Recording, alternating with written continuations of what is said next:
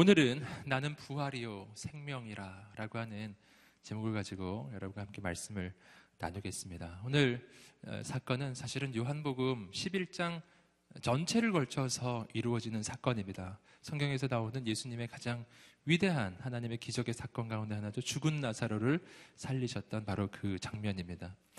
그러나 사실 우리가 잘 아시는 것처럼 이 놀라운 기적은요, 나사로가 병에 걸리는 것으로 시작해요. 요한복음 십일 장은 나사로가 병에 걸렸다는 그 소식을 예수님이 듣는 것으로부터 시작하고 있습니다.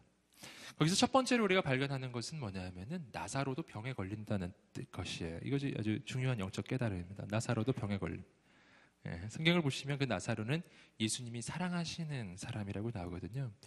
예수님이 사랑하는 사람은 병도 안 걸리고 뭐 어려움도 없고 모든 것이 잘 될 것 같은데, 성경을 보시면 꼭 그런 건 아닙니다. 예수님이 사랑하시는 사람도 병에 걸리기도 하고 어려움도 만나더라는 것입니다. 그러니까 여러분 자신의 인생을 바라보며 낭망치 마십시오.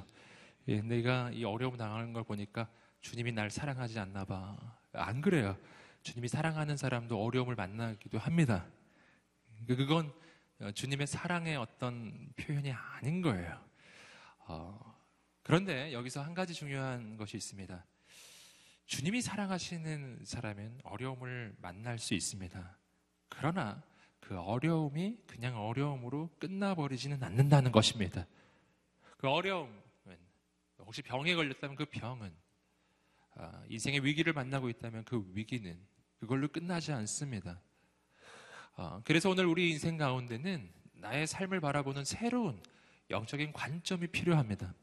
그것을 어, 요한복음 십일 장 앞부분을 보시면 바로 어, 나사로가 병에 걸렸다는 그 소식을 들으셨던 예수님이 바로 그 병에 대해서 평가하시는 장면이 나오거든요. 이 부분이 매우 중요한데요. 함께 요한복음 십일 장 사 절 말씀을 우리말 성경 버전으로 함께 읽어보시겠습니다. 시작. 예수께서는 이 말을 듣고 말씀하셨습니다. 이 병은 죽을 병이 아니다. 이것은 하나님의 영광을 위한 것이요, 이 일을 통해 하나님의 아들이 영광을 받게 될 것이다. 아멘.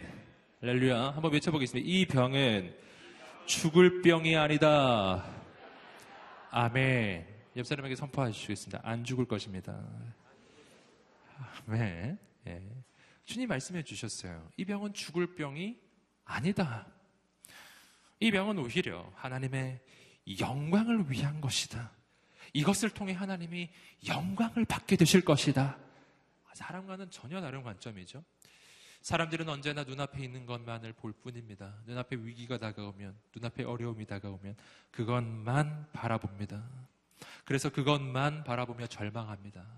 여러분, 그러나 하나님께서는 어, 그리고 우리 주 예수 그리스도께서는 눈앞에 있는 것만 바라보지 않으십니다. 그것을 통해서 이루어 가실 하나님의 역사를 바라보십니다. 조금 더 긴 관점이라고 하는 것이죠. 여러분, 인간은 한 치 앞도 볼 수 없는 인생, 바로 눈앞에 있는 것밖에 볼 수 없습니다. 여러분, 그러나 하나님께서는 내 인생의 모든 것을 아시는 분이십니다. 그 주님 앞에 나의 과거와 현재와 미래 모든 것이 한순간에 펼쳐지고, 그분은 영원하신 하나님이십니다. 여러분, 그분은 나의 미래를 아십니다. 그분은 내 인생에 지금 현재 경험하고 있는 이 위기가 어떻게 바뀔지 아시는 분이십니다. 여러분, 오늘 우리의 눈이 열려지게 되기를 주님으로 축복합니다. 하나님이 사랑하시는 사람에게 어려움이 다가온다면 그 어려움에는 하나님의 뜻이 있는 거예요. 하나님의 계획이 있는 것입니다. 예, 아직 끝난 것은 아닌 거예요. 오늘 하나님의 관점이 열려지게 되기를 주님으로 축복합니다. 그런데 어, 그리고 나서 계속해서 이어지는 구절을 읽어보시면요, 어, 주님께서는 그곳에 조금 더 유하십니다. 그리고 결국 나사로가 죽었다는 소식이 들려옵니다. 어, 나사로는 진짜 죽은 거예요. 여러분, 그 사실을 보고서 예수님이 또 말씀해 주신 것이 있습니다. 함께 계속해서 요한복음 십일 장 십사 절과 십오 절입니다. 십사 절과 십오 절 말씀. 나사로가 죽었다는 소식을 들으신 주님, 그 주님, 예. 나사로가 죽었다는 그 사실을 아신 주님, 그 주님께서 그 소식을 들은 것은 아니고 주님께서는 그냥 아셨죠. 그래서 주님께서는 그 사실을 아시고 이렇게 말씀해 주셨어요. 함께 십사 절과 십오 절 말씀을 읽어보시겠습니다. 시작. 그래서 예수께서는 그들에게 분명히 말씀해 주셨습니다.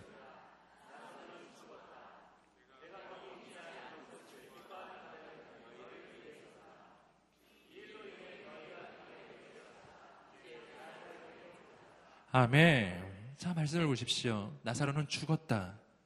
근데 참 놀라운 이야기를 하십니다.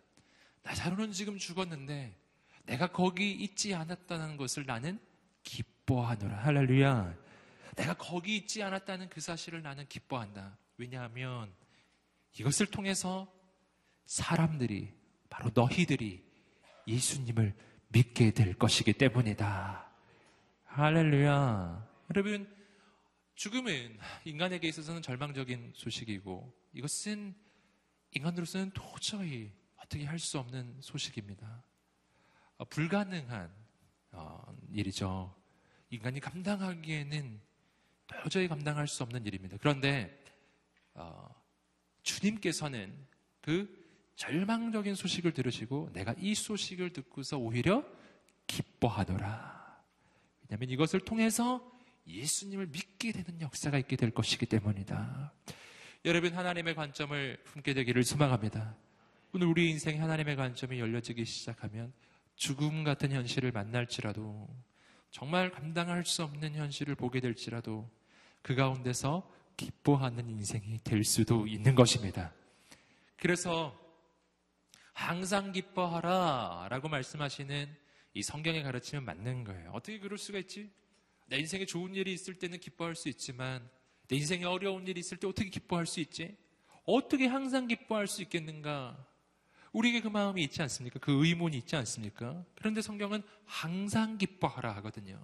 여러분, 우리의 인생이 항상 기뻐할 수 있는 이유는 좋은 일이 있을 때는 좋아서 기뻐하는 것이고요, 어려운 일이 있을 때에는 아버지께서 그 어려운 일을 뒤바꾸셔서 가장 놀라운 하나님의 기적의 현장으로 만들어 주실 것이기 때문입니다. 여러분, 오늘 우리 인생 가운데 하나님의 눈이 열려지게 되기를 주님의 이름으로 축복합니다. 네, 새로운 일이 일어날 것입니다. 여러분, 주님은 절망적인 소식을 듣고서 절망하지 않으십니다. 아, 그리고 하나님의 역사를 기대하고 꿈꾸십니다. 어, 오늘 말씀은 그리고 나서 예수님이 그 나사로의 죽음의 현장에 도착하신 후에 일어나는 일입니다. 어, 말씀을 보시면은 예수님은 이 죽음의 현장에 도착하셔서 먼저 그 무덤을 찾아간다거나 혹은 사람들을 만나시기 전에 누구를 먼저 만나냐 하면은 에, 나사로의 누이 동생들이었던 마르다와 그리고 마리아를 만나 주십니다. 차례차례 만나십니다. 오늘 말씀에서는 마르다를 만나고요, 이어지는 구절을 보시면 마리아를 부르셔서 마리아와도 만나 주십니다. 왜 마르다와 이 마리아를 만나주시는가? 여러분, 그 까닭은 먼저 그 오빠를 잃고서 가장 깊은 슬픔 가운데 있었던 마르다와 마리아에게 세상이 줄 수 없는 위로를 주시기 위함이었어요. 근데 주님이 주시는 위로는 세상이 주는 거하고 완전히 차원이 다른 것이었습니다. 세상이 이러한 어려움 가운데 있는 사람들에게 줄 수 있는 것은 그냥 위로일 뿐이에요. 그냥 격려일 뿐입니다. 그러나 주님은 단순히 위로자만 되실 뿐만 아니라 그 문제의 해결자가 되시는 분이세요. 이것이 주님과 세상의 차이점입니다. 사람은 내게 해줄 수 있는 것이 별로 없습니다. 사람은 나와 함께 울어줄 수는 있을 것입니다. 그러면 큰 위로가 되겠죠. 하지만 문제 해결자는 되지 않습니다.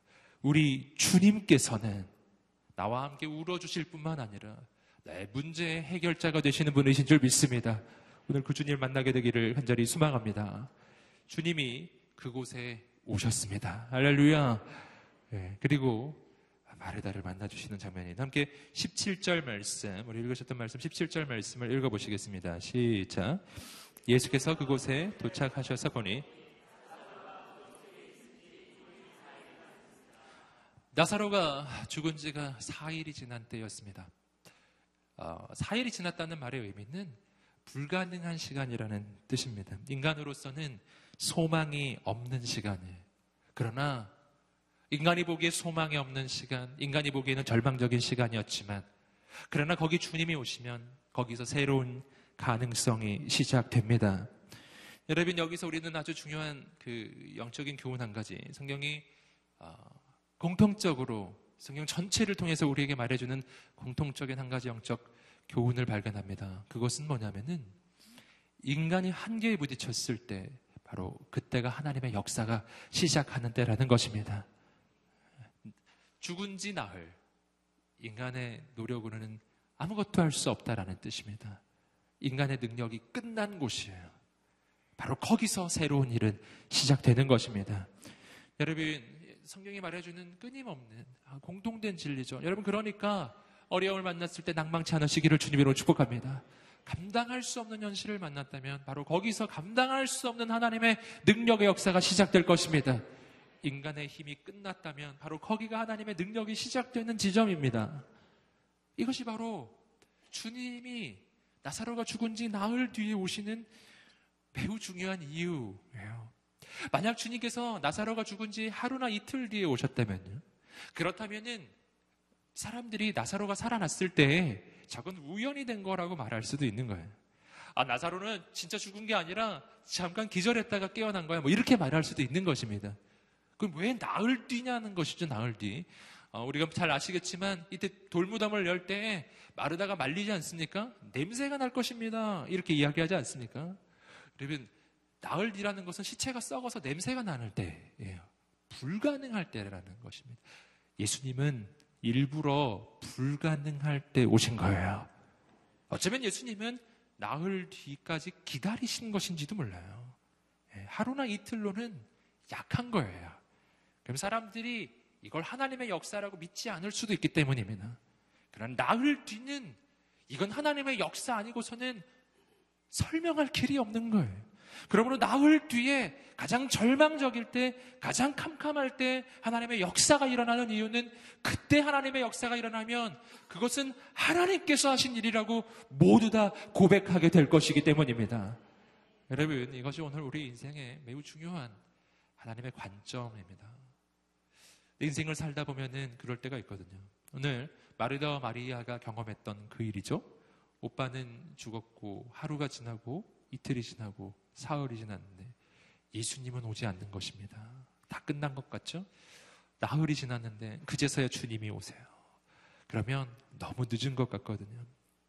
여러분, 다시 한번 격려하고 축복합니다. 주님이 오셨다면 그때가 가장 빠른 때입니다. 여러분, 주님을 기대하시기를 주님으로 축복합니다. 나흘 후라고 해서 하나님의 역사가 안 일어나는 것은 아니에요. 주님이 오시면 새로운 일이 시작될 것입니다. 함께 계속해서 십팔 절과 십구 절 말씀을 읽어보시겠습니다. 십팔 절과 십구 절입니다. 시작. 베다니는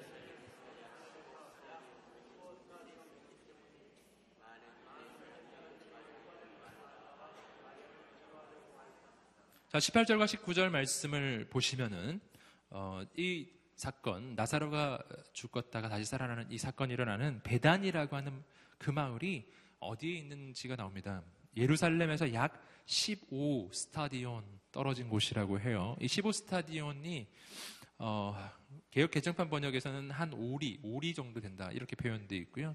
이 스타디온이라고 하는 단위는 오늘날의 단위로 좀 환산해 보면은 일 스타디온은 어, 제가 찾아보니까 백팔십오 미터라고 해요. 오늘날의 단위로 보면 백팔십오 미터. 그러니까 십오 스타디온이 생각보다 그렇게 먼 거리가 아니라는 것을 아시겠죠?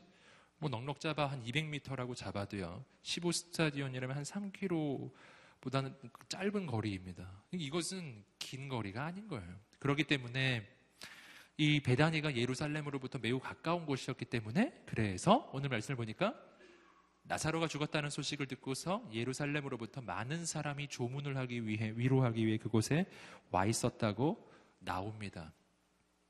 자, 여기서 우리는 자, 나사로가 죽은 이 현장에 두 종류의 사람이 와 있었다는 것을 알 수가 있어요. 한 종류의 사람은 예루살렘으로부터 왔던, 아, 바로 위로하러 왔던 그러한 사람들입니다. 또 한 종류의 사람이 있는데 그분은 예수님이십니다. 자, 나사로의 죽음의 현장에 똑같이 안타까워하며 마르다와 마리아를 사랑하기 때문에 그곳에 왔던 사람들, 두 종류의 사람들이 있는 거예요. 여러분, 그러나 그 두 종류의 사람들은 전혀 달랐습니다. 예루살렘에서 왔던 그 사람들, 그 사람들은 어떤 사람들인가? 그 사람들은 예수 그리스도를 온전히 믿지 않는 사람들, 주님의 역사를 믿지 않는 사람들이에요. 여러분, 그들은 예수님께서 나사로를 살리신다고 말을 할 때 그 말을 믿지 않는 사람들, 불신의 사람들, 여러분, 그런 사람들, 마르다와 마리아에게 위로를 줄 수는 있지만 그러나 문제의 해결자는 될 수 없는 사람들, 바로 그 사람들입니다. 그런데 또 한 종류의 사람, 조금 전에 말씀드렸듯이 예수님이 계세요. 그 예수님은 문제의 해결자가 되시는 분이십니다. 여러분, 오늘 우리에게는 이 두 종류의 사람들이 있는 거예요. 아, 나에게 위로를 줄 수는 있지만 능력이 될 수는 없는 사람들이 있어요. 그리고 문제 해결자가 되시는 예수님이 계세요. 우리는 이 두 종류의 사람 가운데 누구를 붙잡아야 하는가를 선택해야 합니다. 여러분, 사람이 아니라 예수님을 붙잡으시기를 주님으로 축복합니다. 누구에게 인생을 맡길 것인가? 주님께 인생을 맡겨야 한다는 것입니다. 누구를, 누구에게 달려가야 하는가?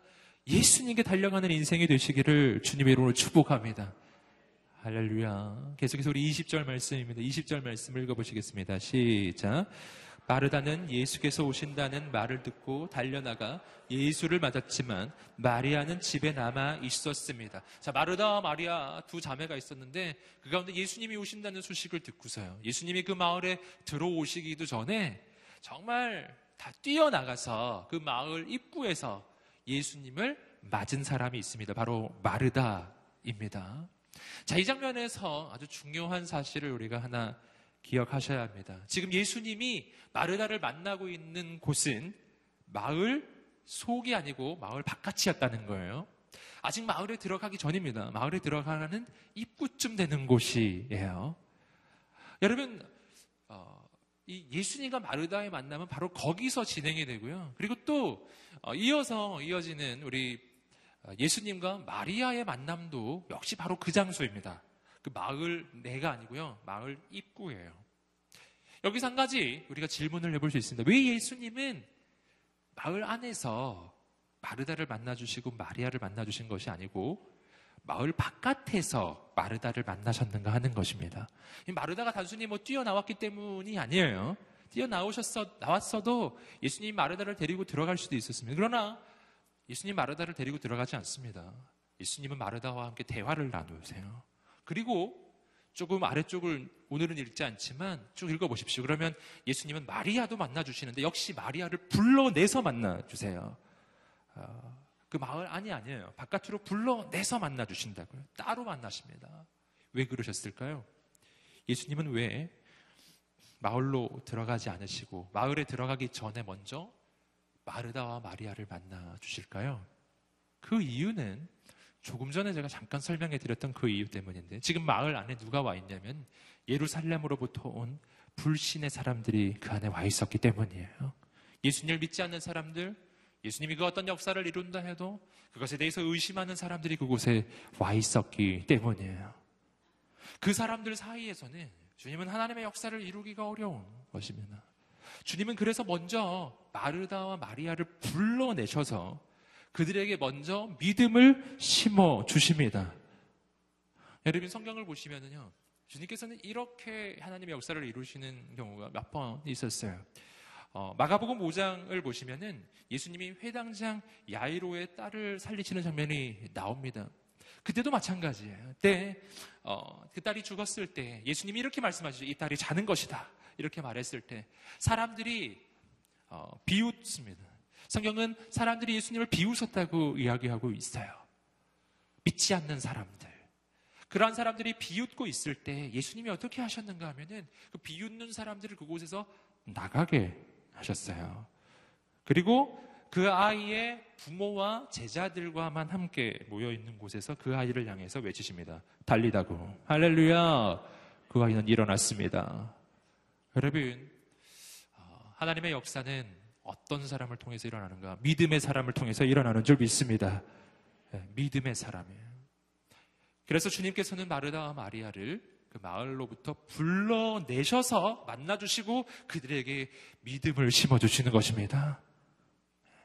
그리고 또 한 가지가 있어요. 또 한 가지. 이 마르다와 마리아가 누구를 만나야 믿음이 생기는가? 바로 이런 질문에서. 말씀처럼 마르다와 마리아는 바로 세상 사람들 사이에 있을 때는 믿음이 생기지가 않는다는 것입니다.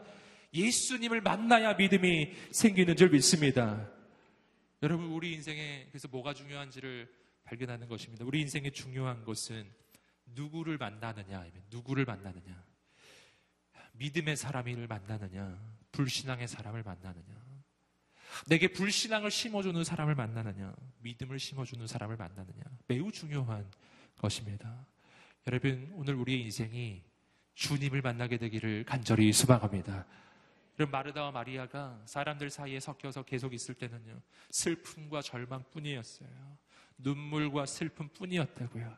그들에게 소망을 말하고 믿음을 말하는 사람은 아무도 없었기 때문입니다. 마르다와 마리아의 마음 가운데 언제 소망이 생깁니까? 할렐루야. 예.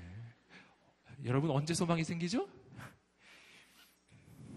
믿음을 심어주시고 현실을 뛰어넘는 하나님의 역사를 말씀해 주시는 예수님을 만나야 믿음이 생기는 것입니다.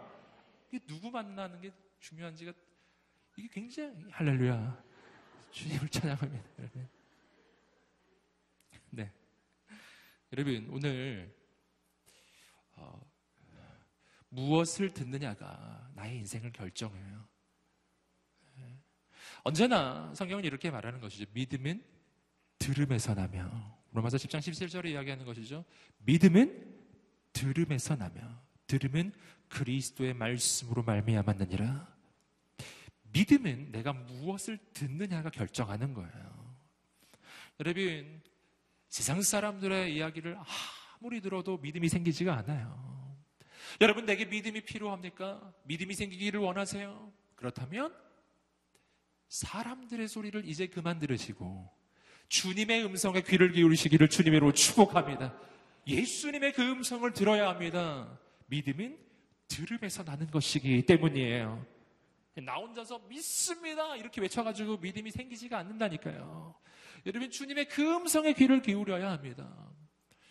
내 마음에 두려움이 찾아오고 어려움이 찾아올 때 내가 할 수 있는 방법이 여러 가지가 있는데요, 말씀에 귀를 기울이는 것입니다.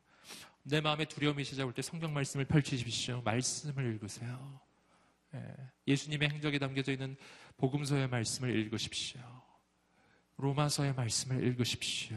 말씀을 한 장 한 장 읽어가십시오. 그러면 내 마음에 두려움이 사라지기 시작할 것입니다. 믿음은 들음에서 나는 것입니다.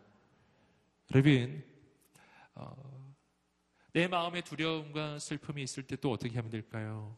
예, 말씀 읽기도 힘들 때가 있어요. 얘는 말씀을 들으세요. 할렐루야. 읽기가 어려우면 들으세요. 예. 요새 말씀 들을 수 있는 프로그램 엄청나게 많죠? 예, 설교 말씀을 들으세요. 예, 할렐루야. 엉뚱한 거 듣지 마시고 예. 너무 많잖아요. 말씀을 들으세요. 말씀을 읽으세요. 그 말씀이 내 안에 들어오기 시작할 때 내 마음에는 믿음이 생겨나기 시작하는 것입니다. 여러분, 그래서 오늘 우리가 어, 매일매일 한 가지 해야 할 것이 있습니다. 그것은 어, 내 마음에 믿음을 심어줄 수 있는 그 음성, 그 말씀을 들을 수 있는 기회를 마련하는 것입니다. 내 인생에 믿음이 안 생기는 아주 중요한 이유는 뭐냐면요, 내 마음에 믿음이 생길 수가 없는 세상의 소리만 계속 듣고 있기 때문이에요. 이십사 시간 삼백육십오 일 세상의 메시지, 세상의 미디어 속에 우리는 빠져 있거든요. 그래서 적어도 하루에 구별된 어떤 시간 동안에는 주님의 음성을 듣는 시간이 필요한 것입니다. 할렐루야. 주일날 한 시간 예배 드리는 것으로 충분하다고 여기지 마십시오. 그 나머지 모든 시간이 세상의 소리에 노출되어 있지 않습니까? 매일매일 기도의 시간을 확보하십시오. 새벽 기도를 하십시오. 할렐루야. 화요 성령 집회를 오십시오. 아멘이 조금 작아지셨네. 고난주간 심야 예배에 오십시오. 여러분, 주의 음성을 들으셔야 돼요. 그때 새로운 역사가 시작할 것입니다. 그래서 예수님이 마르다를 따로 불러내시는 것입니다. 예.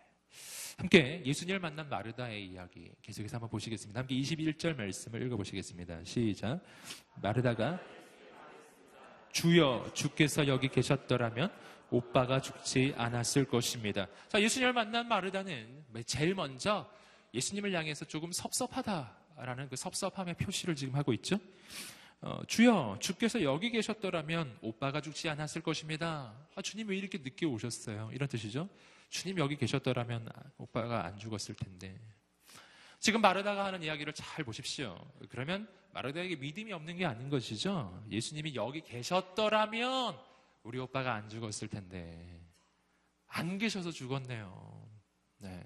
그러니까 주님의 능력에 대해서 지금 부인하는 건 아니에요. 주님이 능력이 있으신 걸 확신합니다. 다만 죽음 앞에서는 이미 끝난 이야기, 이미 지나간 일은 주님도 바꿀 수 없다고 지금 여기고 있는 것입니다. 여러분, 어, 이것이 바로 인간의 한계점이에요. 인간은 어떻게 생각하냐면은 내가 생각했던 때에, 내가 기대했던 때에 하나님의 역사가 일어나지 아니하면 이건 끝나버린 일이라고 생각해요. 게임 오버, 이건 끝난 거예요. 이젠 주님이 오셔도 소용이 없다라고 하는 것이죠. 여러분, 이것이 바로 마르다가 가지고 있는 관점이었고 이것이 마르다가 가지고 있는 한계점이었어요. 여러분, 가장 좋은 때는 어느 때입니까? 내가 기대하는 때가 아니라 주님의, 주님께서 예정하신 때가 가장 좋은 때인 줄 믿습니다. 예.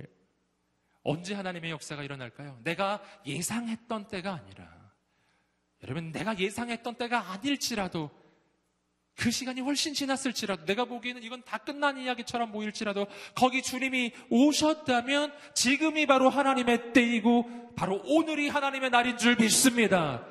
하나님은 어떤 분이십니까? 역전의 하나님이십니다. 할렐루야. 주님을 찬양합니다. 전에도 예를 들었죠. 어, 주님은 구회 말의 하나님이세요. 야구로 예를 들자면 구회 말의 하나님. 할렐루야. 예, 구회, 구회 말 투아웃. 예. 구회 말 투아웃 상황에서 예, 투 쓰리 볼 카운트에서 어, 이거는 이제 죽는 거죠. 예. 할렐루야. 근데 그때 스코어 차이는 백 대 영이다 라는 거죠. 절망스럽죠? 끝난 것 같으시죠? 여러분, 이렇게 말할 거예요. 주님, 왜 이제 오셨습니까? 그러나 주님이 그때라도 오신다면 거기서부터 이백 점이 난다는 것이죠. 할렐루야. 주님을 찬양합니다. 새로운 일이 일어나기 시작합니다. 여러분, 주님이 오시면 그때부터 새로운 역사는 시작됩니다. 여러분, 하나님을 기대하시기를 주님으로 축복합니다. 제일 좋은 때 주님이 오신 때예요. 예. 주님이 오셨나요? 늦은 게 아닌 거예요. 할렐루야. 마르다는 지금 잘못 말하고 있는 것입니다. 주님, 왜 이제 오셨나요? 너무 늦게 오셨어요. 그게 아니죠. 주님이 오셨어요. 그러면 할렐루야. 지금부터 하나님의 역사는 시작하겠군요. 주님을 찬양합니다. 아멘. 여러분, 그 하나님을 기대하시기를 주님의 이름으로 축복합니다. 주님은 왜 나흘 뒤에 오셨을까요? 계속해서 우리가 확인하고 계시죠? 주님이 나흘 뒤에 오신 이유는 능력이 없어서가 아니고, 주님이 나흘 뒤에 오신 이유는 마르다를 미워해서도 아닙니다. 주님께서는 나흘 뒤에 오신 이유는 나흘 전에 오셨을 때보다 나흘 뒤가 훨씬 더 놀라운 하나님의 역사가 나타날 것이기 때문이에요. 나사로가 병들지 않았더라면 더 좋았을까요? 아, 그렇진 않죠. 나사로가 병들지 않고 죽지 않았더라면 그게 더 나은 인생이었을까요? 아니에요. 왜냐하면 병들지 않고 죽지 않았더라면 죽은 자 가운데서 다시 살아나는 기적을 경험할 수는 없었을 것이기 때문이에요. 인생이 그냥 밋밋한 거죠. 별일 없이 가는 인생이. 별일이 없어요. 그냥 쭉 살다가 죽는 거예요. 물론 요새는 그렇게 살기도 쉽지는 않습니다. 그러나 주님은 우리의 인생을 그러한 인생이 아니라요, 가장 다이나믹하고 놀라운 그 하나님의 역사를 경험하는 인생으로 그렇게 세워주시기를 원하시는 것입니다. 여러분, 오늘 우리의 인생 가운데 하나님의 역사를 기대하시기를 주님으로 축복합니다. 여러분, 어, 마르다의 말 속에서 우리는 또 하나 발견하는 것은 뭐냐면은 과거에 대한 후회입니다. 주님 왜 이제 오셨나요? 조금 더 일찍 오시지 그러셨어요. 과거에 대한 한탄이에요. 여러분, 그러나 어, 생각을 바꾸어야 합니다. 함께 외쳐보시겠습니다. 과거를 한탄하지 말고 미래를 기대하라. 아멘. 과거에 붙잡히지 마십시오. 과거에 이랬더라면 참 좋았을 텐데, 이러한 생각은 하나님이 주시는 생각이 아니에요. 주님 나흘 전에 오시지 그러셨어요. 그랬으면 참 좋았을 텐데, 이건 하나님이 주시는 생각이 아니에요. 여러분, 조금 전에도 말씀드렸죠. 주님이 나흘 전에 안 오시고 지금 오신 이유는 지금이 훨씬 더 좋은 시간이기 때문인 거예요. 아멘. 왜 하나님 옛날에 좀 역사하시지 그러셨어요? 아니라니까요. 그때보다 지금이 훨씬 더 좋은 시간이에요. 새로운 일이 일어날 것입니다. 제일 좋은 때는 바로 지금이라는 것을 믿으세요. 함께 외쳐보시겠습니다. 가장 좋은 때는 바로 지금입니다. 아멘. 아멘. 마귀는 언제나 과거에 붙잡히게 만들고 하나님은 미래를 향해 전진하게 하십니다. 마귀는 내 인생을 과거에 붙들리게 만들어요. 어, 과거의 어떤 실수와 과거의 어떤 잘못 때문에 그렇게 과거에 붙들려 있는 인생이 있습니다. 나는 과거에 이런 실수와 잘못을 저질러서 내 인생의 미래는 없다고 생각하는 것이죠. 여러분, 격려하고 축복합니다. 과거에 어떠한 죄를 저질렀든 어떠한 실수를 했든 예수 그리스도께서 십자가에서 달리실 때 그 모든 죄의 대가, 죄에 대한 대가를 치르셨음을 믿습니다. 그리고 그 모든 죄에 대한 대가가 치루어졌기 때문에 내 인생에는 새로운 미래가 밝아옵니다. 여러분, 과거에 붙잡히지 않게 되기를 주님의 이름으로 축복합니다. 예수 안에서 지나간 날은 가는 것입니다. 새로운 일이 시작될 것입니다. 여러분, 어, 내가 가지고 있는 과거의 상황과 조건 때문에 내 인생에는 미래가 없다고 생각하는 사람도 있어요. 내가 태생적으로 가지고 있는 내 집안과 내 삶의 조건과 내 능력의 한계점들이 있습니다. 이런 것들을 바라보면서 그냥 주저앉는 인생이 있습니다. 나는 이런 인생이기 때문에 안 된다는 것이죠. 주님께 이렇게 말하는 것이죠. 주님, 제 인생을 조금 더 나은 인생으로 만들, 만들어주시지 그러셨어요. 제 인생을 이렇게 만들어 놓고서 제 인생에 무엇을 기대하십니까? 혹시 여러분 그런 분은 계신가요? 여러분, 오늘 우리의 인생은 과거의 조건의 지배를 받지 않습니다. 오늘 우리의 인생은 하나님께서 다스리시는 인생인 줄 믿습니다. 하나님께서 우리 인생을 새롭게 하실 것입니다. 여러분, 과거의 영향력에서 벗어나시기를 주님으로 축복합니다. 오늘 나에게는 그 모든 것을 덮고도 남는 새로운 조건이 하나 있는데, 내게 온 우주를 지으신 창조주가 바로 아버지가 되신다는 사실입니다. 나의 아버지는 그런 분이세요. 모든 것을 뒤집고도 남으시는 분이십니다.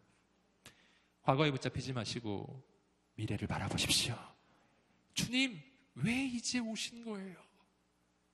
조금만 더 일찍 오시지 그러셨어요. 이것이 이런 게 아니에요, 여러분. 이런 고백은 우리의 고백이 아닙니다, 여러분. 바로 지금 주님이 오셨다면 바로 지금부터 가장 놀라운 일이 시작될 것입니다. 과거를 모두 다 뒤집고도 남는 역사가 시작될 것입니다. 아멘. 여러분, 주님 바라보시기를 주님의 이름으로 축복합니다. 한 번 더 외쳐보겠습니다. 지금부터 하나님의 역사는 시작될 것입니다. 아멘. 아멘. 예수님께서 말씀하셨, 주님께서 말씀하셨어요. 너희는 지나간 날은 기억하지 말아라. 옛적 일은 생각하지도 말아라. 할렐루야. 지나간 일, 옛날 일은 생각도 하지 말아라. 보라, 내가 새 일을 행하리니 이제 나타내리라. 내가 과거를 기억하지 않아야 하는 이유는 앞으로 주님이 이루실 일에 비하면 과거는 아무것도 아니기 때문이에요. 하나님께서 하지 말라고 하는 거는 안 하시는 게 좋습니다. 예. 뭘 하지 말라고요? 과거를 생각하지 말라. 아멘. 한번 여쭤보시겠습니다. 과거를 생각하지 말라. 옛 정리를 기억하지 말라. 아멘. 예. 그리고 뭐를 하라고요? 주님이 행하실 미래를 바라보십시오. 주님을 만난 마르다의 한계적인 이야기들입니다. 계속해서 이십이 절 말씀입니다. 읽어보시겠습니다. 시작. 그러나 지금이라도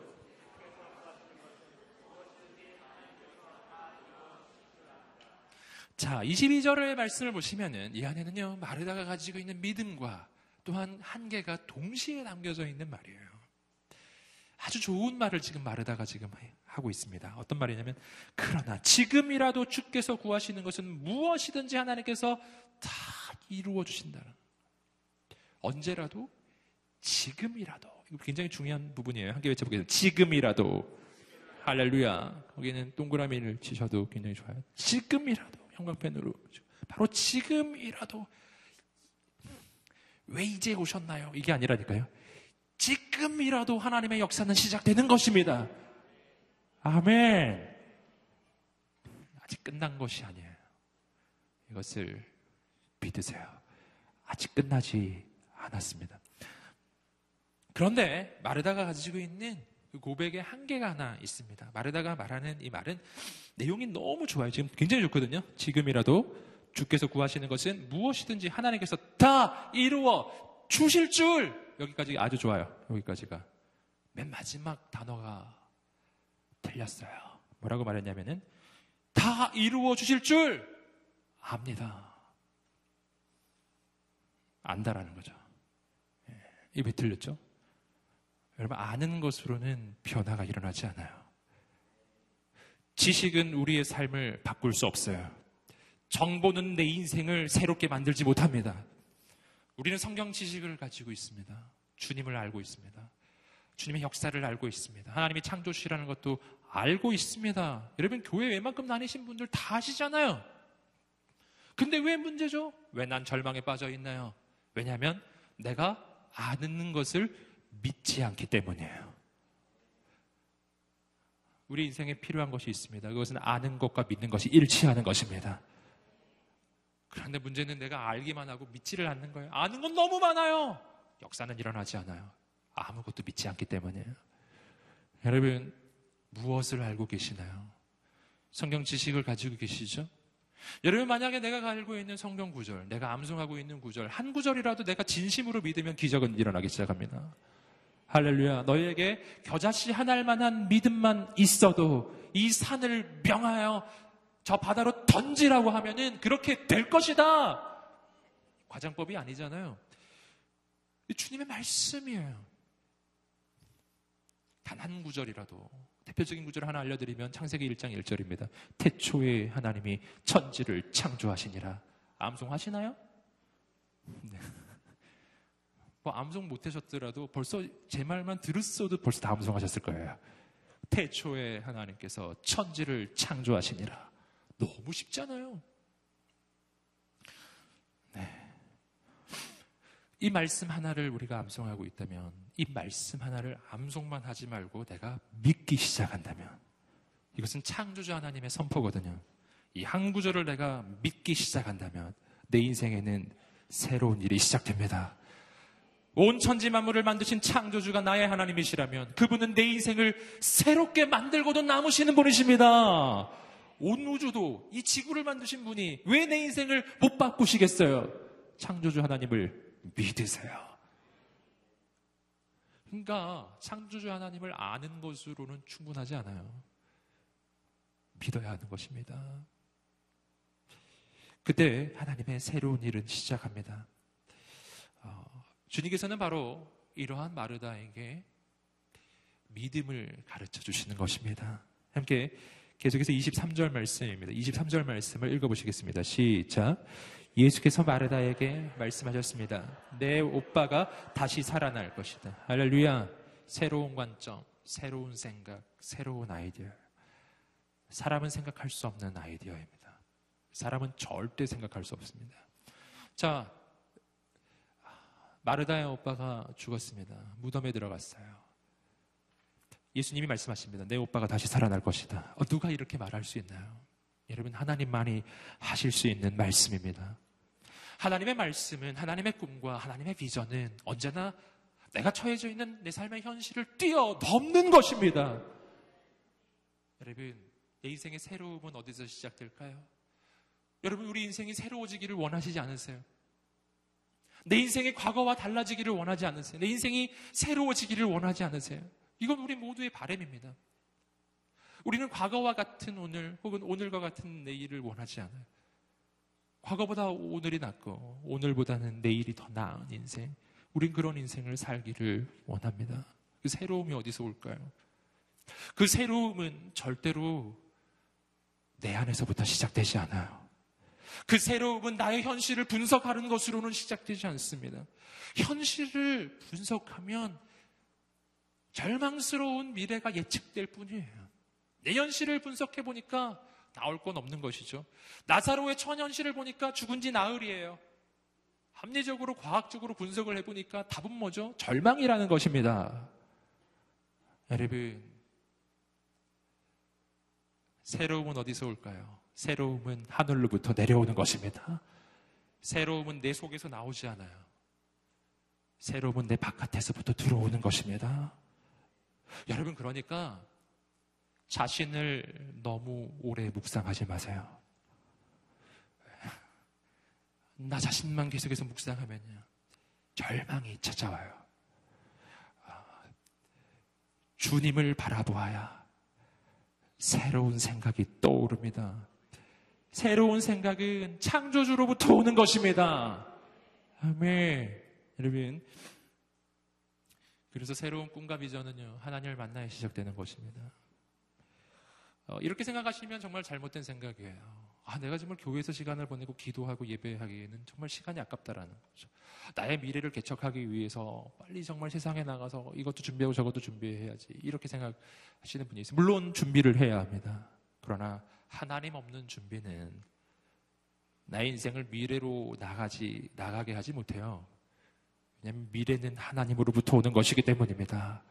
꿈은 하나님으로부터 오는 것입니다. 비전도 하나님으로부터 오는 것입니다. 생각도 할 수 없는 아이디어가, 생각도 할 수 없는 꿈이 하나님으로부터 주어지기 시작할 것입니다. 그래서요, 하나님을 만나야 내 인생에 위대한 일이 시작합니다. 성경을 보십시오. 여러분, 어부에 불과했던 베드로에게 사람 낚는 어부, 즉 초대교회의 사도가 되는 놀라운 비전을 심어주시는 분, 바로 예수님이셨습니다. 목동에 불과했던 다윗에게 왕이 되는 꿈을 심어주신 분, 바로 하나님이셨습니다. 여러분, 꿈은 나로부터 오는 게 아니라니까요. 여러분, 하나님을 만나게 되기를 주님의 이름으로 축복합니다. 새로운 꿈을 주십니다. 내 오빠가 살아날 것이다. 아멘. 이렇게 주님의 음성을 들어야 우리 인생에서 비전의 선포가 시작되는 거예요. 세상 사람은 아무도 할 수 없는 말이에요. 여러분, 오늘 우리 인생이 그런 인생이 되시기를 주님 이름으로 축복합니다. 주님 같은 사람들. 계속해서 이십사 절 말씀입니다. 이십사 절 말씀을 읽어보시겠습니다. 시작. 마르다가 대답했습니다.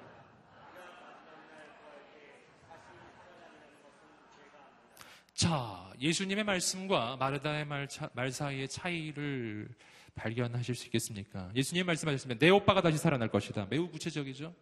바로 현재를 이야기하고 있는 거예요. 그러나 마르다는 그렇게 이야기하잖아요. 마르다는 이렇게 이야기를 하고 있습니다. 아까 보셨던 것처럼 그가 마지막 날 부활 때에 다시 살아나리라는 것을 제가 압니다. 이것은 온 인류에 대한 이야기예요. 모든 인류가 마지막 날 주님 다시 오실 때 부활해서 다시 살아날 것입니다. 이것은 교리적인 지식입니다. 그래서 마, 마르다는 이렇게 이야기하죠. 마지막 날에 모든 사람이 다시 살아나게 될 것이라는 것을 제가 압니다. 이 교리적인 지식을 이야기하고 있는 것입니다. 여러분, 주님은 현재를 이야기하고 계시고, 마르다는 먼 미래에 일어날 일에 대한 지식을 이야기하고 있습니다. 여러분, 오늘 우리에게 필요한 것은 아까도 말씀드렸죠. 지식이 아니라 주님을 향한 믿음입니다. 하나님의 새로운 역사가 시작될 것입니다. 여러분, 신앙이라고 하는 것은 거룩한 것을 아는 것만이 아니고요. 하나님의 역사를 믿는 것입니다. 신앙이란 남의 이야기가 아닌 거예요. 바로 나의 이야기입니다. 여러분, 오늘 우리가 머릿속으로만 가지고 있었던 그 모든 신앙의 지식이 오늘 우리의 삶의 현장에서 일어나는 하나님의 현실이 되기를 간절히 소망합니다. 할렐루야. 그래서 주님께서 이 마르다의 생각을 바꾸어 주시기 위해서 설명을 해주십니다. 계속해서 이십오 절과 이십육 절의 말씀을 읽어보시겠습니다. 시작. 예수께서 마르다에게 말씀하셨습니다.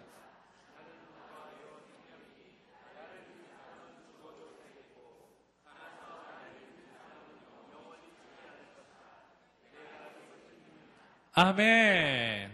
주님의 음성이 들리시죠? 내가 이것을 믿느냐? 아느냐가 아닙니다. 믿느냐? 우리에게 믿음이 있게 되기를 주님으로 축복합니다. 그러니까 뭐를 믿어야 된다는 것이죠? 주님께서 자신에 대해서 설명해 주셨어요. 나는 부활이요 생명이니. 아멘. 왜 나사로가 살아나는지에 대한 설명을, 왜 나사로는 살아날 것인가? 여러분, 주님은 먼저 이렇게 말씀해 주셨어요. 너의 오빠 나사로가 살아날 것이다.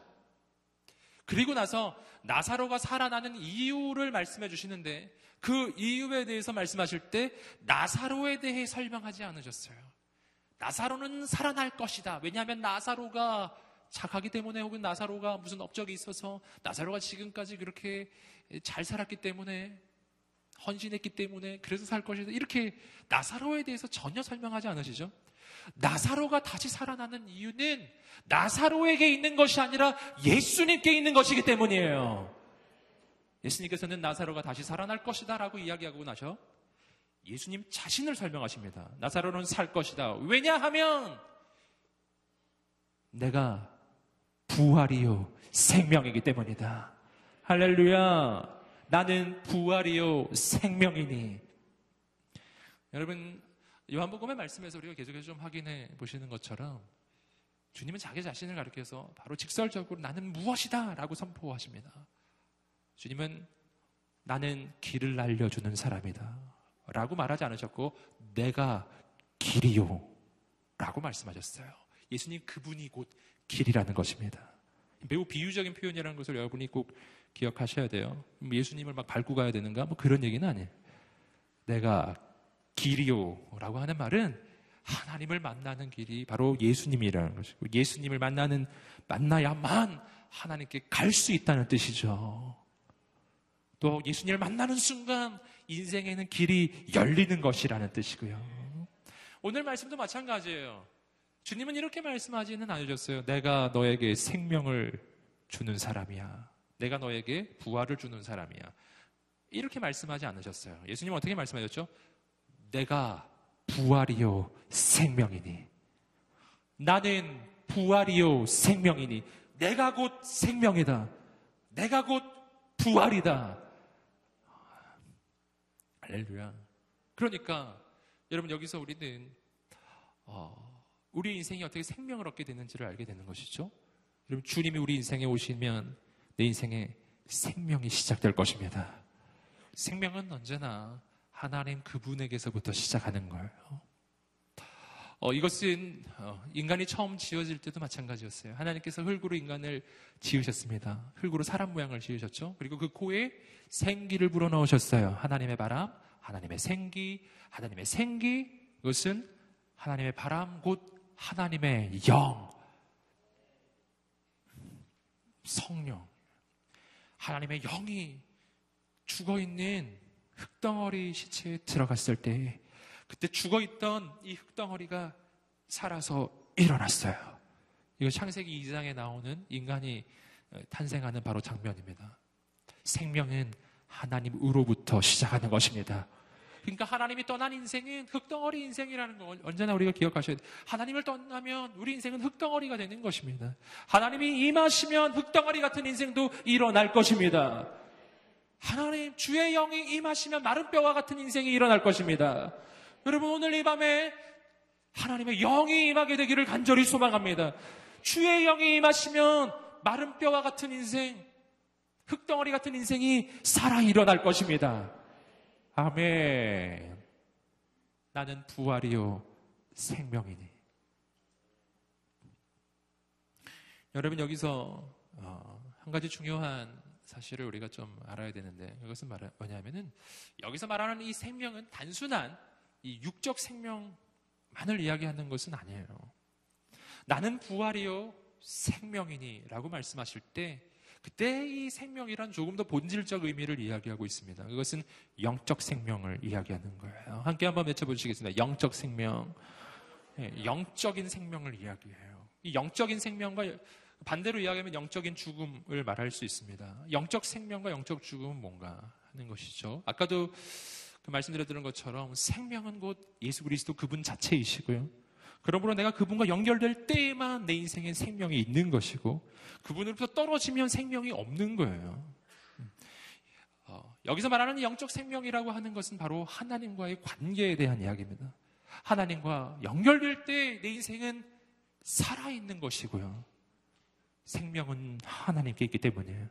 하나님과 떨어지면 살아있는 것처럼 보여도 이미 죽은 것입니다.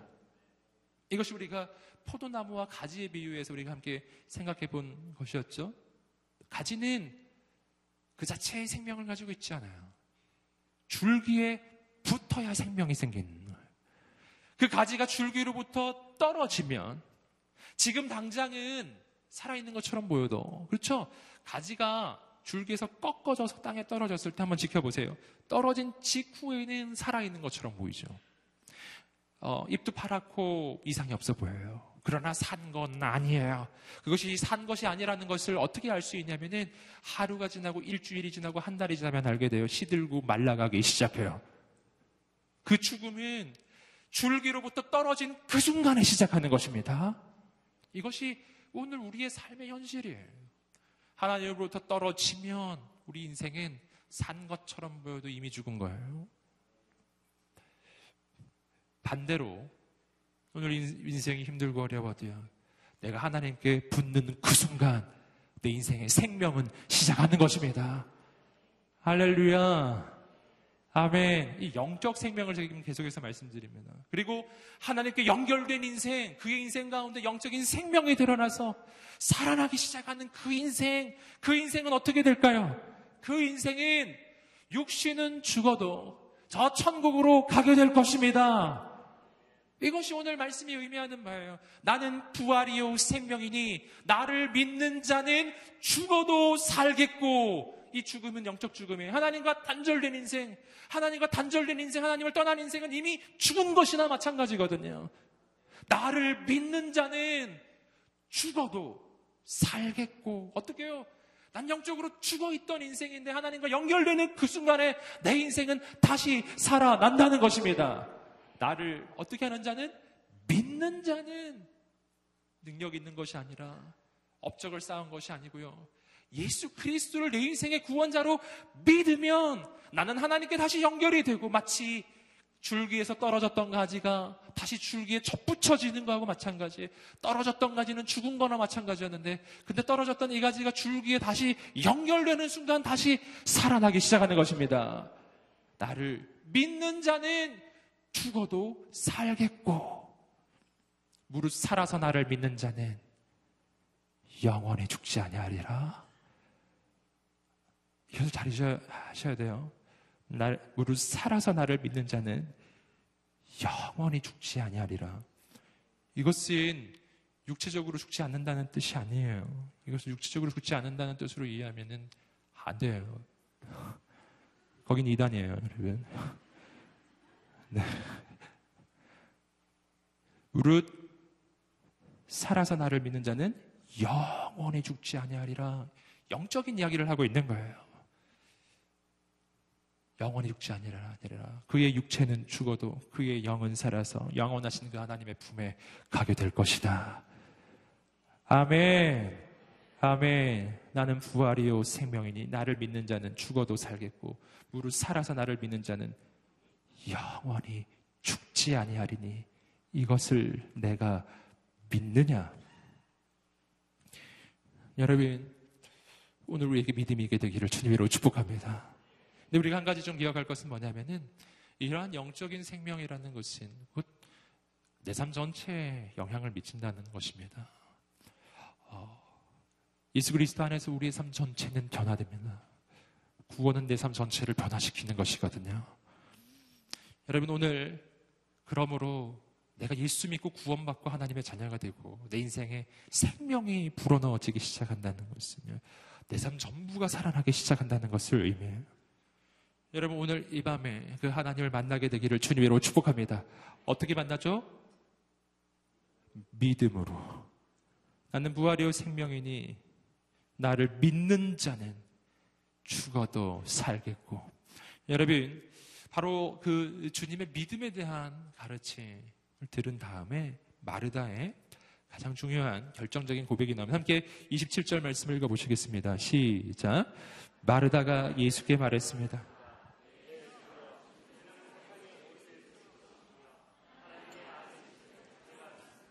아멘. 내 주여, 주는 세상에 오실 그리스도이시며 하나님의 아들이심을 제가 믿습니다. 예수님의 수제자였던 베드로가 했었던 바로 그 고백과 동일한 고백을 지금 마르다가 하고 있지요. 달라졌어요. 처음에 했던 이야기와 마르다의 이 고백이 달라졌어요. 마르다의 마음 가운데 믿음이 심어지기 시작한 것입니다. 여러분, 주님께서 그래서 마르다를 먼저 만나주신 거예요. 로마서 십 장 십칠 절의 말씀이 맞는 것입니다. 처음에 소개했던 것처럼 그러므로 믿음은 들음에서 나며 들음은 그리스도의 말씀으로 말미암았느니라. 자막이 나오고 있습니다. 함께 읽어보시겠습니다. 시작. 그러므로 믿음은, 아멘. 믿음은 들음으로부터 시작합니다. 아, 마르다의 인생에 어떻게 믿음이 생겼죠? 예수님의 말씀을 들을 때 생겨나요. 그리스도의 말씀이 내 안에 들어오기 시작할 때 현실을 뛰어넘는 믿음이 생기기 시작합니다. 여러분, 오늘 이 밤에 그 주님을 만나게 되기를 간절히 소망합니다. 주님의 말씀을 듣게 되기를 소망합니다. 오늘 우리의 인생 가운데 믿음이 시작되기를 주님의 이름으로 축복합니다. 여러분, 오늘 우리 삶에 어떠한 현실을 만나고 있나요? 어떠한 것에 부딪히고 있으십니까? 신앙생활을 하다 보면은요, 정말 어, 막다른 골목과 같은 현실에 부딪힐 때가 있습니다. 정말 인생이 끝까지 몰리는 것 같은 느낌이 들 때가 있어요. 아까도 예를 들어던 것처럼 야구 경기로 하면은 인생의 구 회 말에 온 것 같아요. 이제 조금만 더 지나면 내 인생은 끝나는 것만 같아요. 그런데 아무리 둘러보아도 주님이 보이지가 않아요. 마치 나사로가 죽은 뒤 나흘이 지났는데 예수님이 보이지 않았던 마르다와 마리아처럼, 그러다가 예수님이 오시기는 하셨는데 아무리 생각해봐도 지금은 너무 늦은 때인 거예요. 아무리 생각해봐도 지금은 새로운 일이 일어날 때가 아닌 거예요. 주님을 향해서 정말 원통한 마음이 생기는 거예요. 주님, 조금만 더 일찍 오시지 그러셨어요. 제 인생은 지금 너무 늦어버렸습니다. 주님, 내 인생의 상황은 너무 많이 가버렸어요. 주님, 이런 생각이 들 때가 있습니다. 저는 여러분을 격려하고 축복합니다. 지금 주님이 오셨다면 아직 늦은 때가 아닌 거예요. 내가 보기에 늦었다고 생각할 뿐이에요. 그러나 내가 보기에 늦었다고 생각하는 그때, 내가 보기에 불가능하다고 생각하는 바로 그때가 하나님의 관점에서는 가장 놀라운 하나님의 역사가 나타나는 때인 줄 믿습니다. 인간의 한계가 드러나는 그곳에서, 인간의 힘이 다한 그곳에서 가장 놀라운 하나님의 기적의 역사는 시작할 것입니다. 할렐루야. 때를 기다리고 계십니까? 내 인생의 때가 너무 지났다고 여기십니까?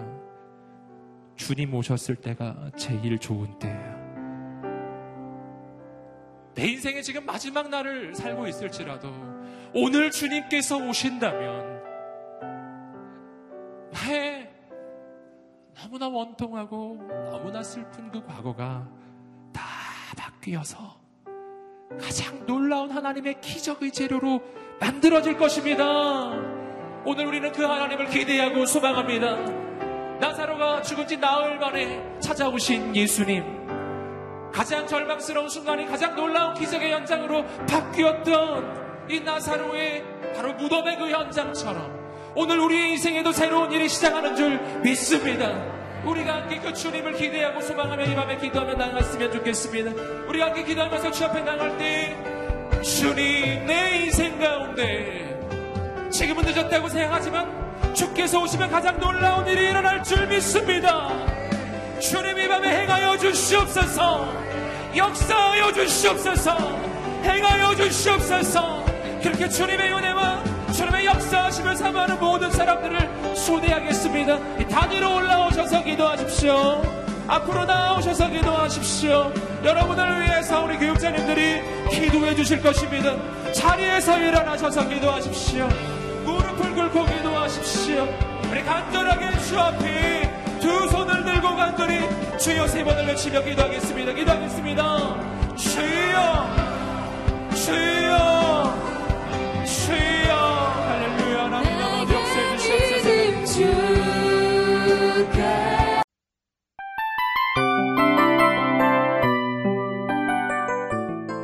이 프로그램은 청취자 여러분의 소중한 후원으로 제작됩니다.